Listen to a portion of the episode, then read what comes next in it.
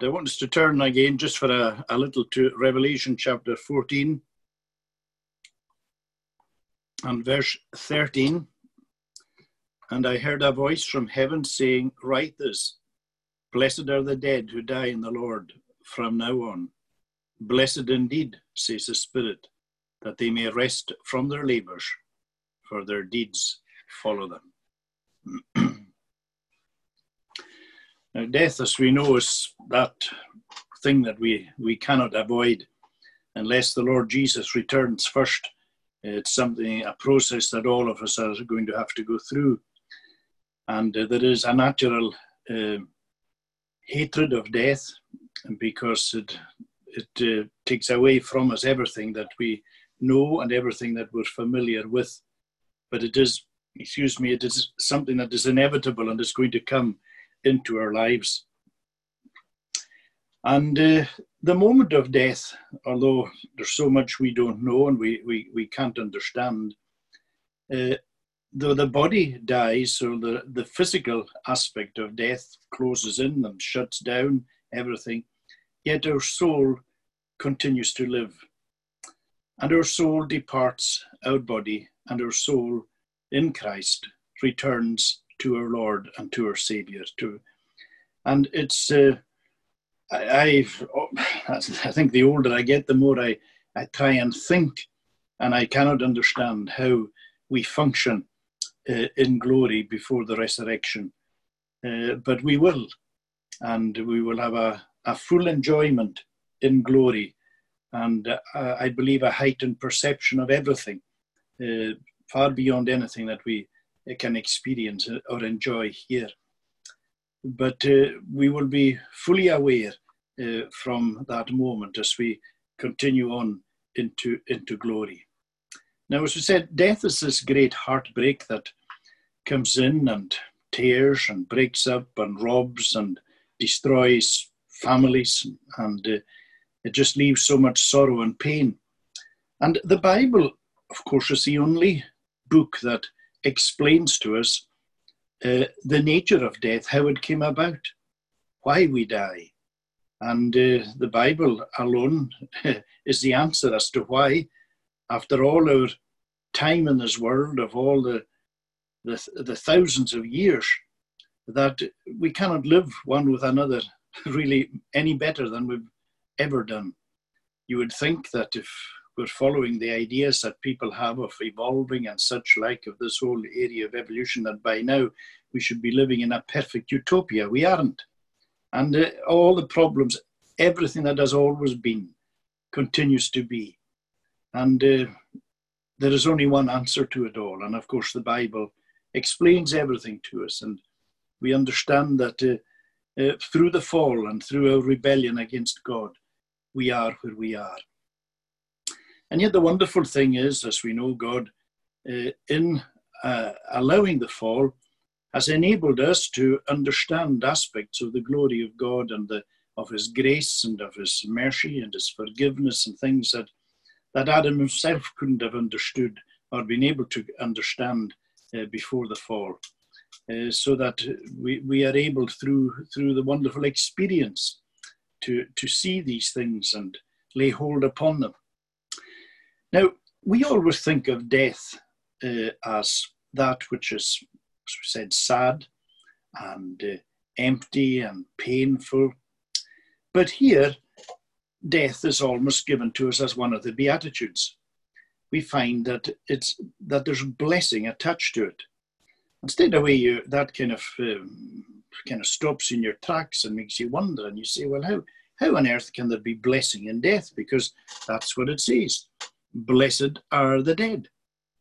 And uh, so straight away, uh, we, we see something really quite wonderful here. Because you see, the Christian faith offers something that no other faith or no other creed or no other religion offers. We have to ask ourselves, how is all this possible? Well, it is possible in and through the head of the church, the Lord Jesus Christ. Because Jesus has done what no other leader of any other church or of any other religious organization has done. That he has come into this world and that he has put himself under the power of death, but that he has conquered death and he has risen again. No other, uh, supposing you go to JWs or Mormons or Muslims or whatever, there is no other religion that can make that claim and point to the empty tomb. The, the, the, the leaders of all the world religions are buried somewhere in this world. Our head is no longer. He was in the grave, but he rose triumphant over the grave. Everything about Jesus uh, ended up in triumph. And even, even his last moment, his last breath in this world on the cross was a moment of triumph because it was with a loud cry that he yielded up his spirit, where he uh, dismissed, as it were, his spirit and uh, uh, gave himself his spirit back to, to God. So everything speaks to us of triumph and victory. And that, that is the beauty and the, the wonder of the, of the Christian faith. And uh, of course, as Jesus rose triumphant over, over death and over the grave, he is a, a guarantee to all his people and really saying what has happened to, to me, I will make sure happens to you as well. So that we will know the, the, this wonderful uh, experience uh, that Jesus did with regard to triumph ultimately over death. And that's why the believer can look ahead to the advancing years totally differently uh, to the unbeliever. Because as the years go on and the body slows down and all the different things that begin to fail this way and that way, a little here and a little there as the years go on. And as the Bible talks about it, that the outward person is perishing. The wonderful thing is that the inward is being renewed day by day. And God is at work. And while the body is slowing down and both mentally and physically, the soul is being stirred up, the soul is being built up, the soul is being molded and shaped and being prepared for the new environment that it is going to. And so that is part of the thrill that's in the Christian life, is to know that, that although outwardly and physically things might be on the down, that spiritually things are on the up. And so that is one of the great things that separates the Christian from the, the non Christian. And we know that the best is yet to come. And we know that as we depart, as Paul says, he was trying to work out which is better to stay or to, to go. He says he would rather that he could depart to be with Christ, because when we die, that's what happens. We depart to be with Christ. That's what happens at the moment of death. That's why Jesus said to the thief on the cross, Today instantly, immediately. You will be with me in paradise. Instant transportation into the presence of Christ, to depart and to be with Christ, which is far better. Now, of course, you'll notice that there's an emphasis on the text here that it says, it doesn't just say, blessed are the dead who die. It's blessed are the dead who die in the Lord. See, that's a, that is the qualification. And uh, this indicates that there is only one group, one company for whom this, this that, that death is actually a blessing. Those who die in the Lord. Because in order to, to die in the Lord, it's essential that we live in the Lord. It is essential that the life of Jesus Christ has to come into our life first of all. The moment that we close our eyes in death, that is the last opportunity we have. We, we, we, before we close our eyes, right up until that last moment. And once death comes in, then the opportunity to live in Christ has gone. It is only in this life that we have that. And we believe right up until the last breath that we have always got hope, even to that point that our soul can come into union with the Lord Jesus Christ. But after that, impossible. So, in order to die in the Lord, that we have to live in the Lord, there has to be life in the Lord. And uh, that is why uh, you know, it seems so so strange for so many people who give their whole lives to to chasing after things that they're going to have to have to leave behind, because we are going to have to leave everything behind in this world. That's that's the that's something that we know.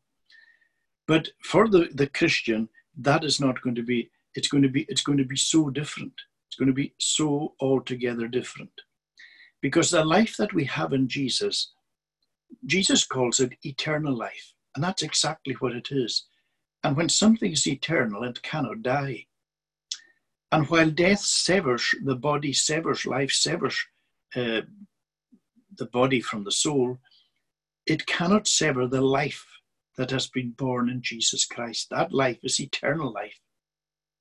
And that's why Paul said, I am persuaded that neither life nor death, nor any of the other things, is able to separate me from the love of God which is in Christ Jesus.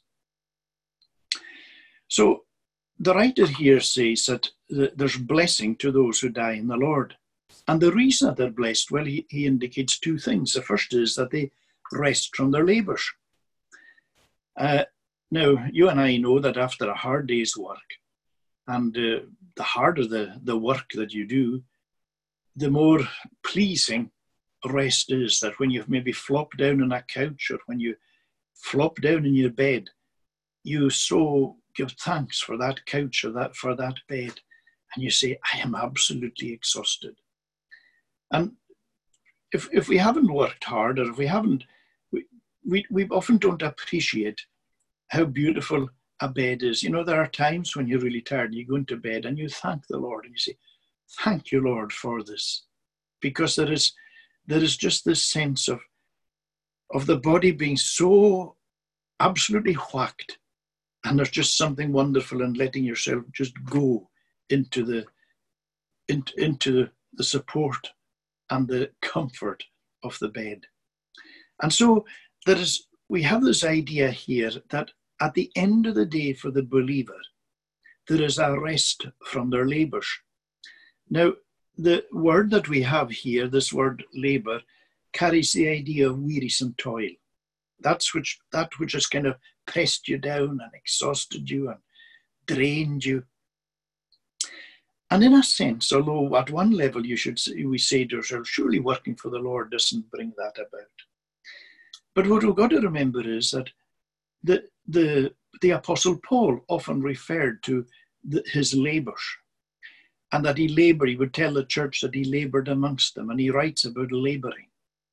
Jesus himself often uses that, and he, he, he terms the servants as labourers. So that anything that we're doing for the Lord, it is in a sense we're labouring. We're, we're, it's not to we're not just, as it were, floating about, we're laboring. And we know how difficult it is uh, to do anything, as it was mentioned there in the prayer.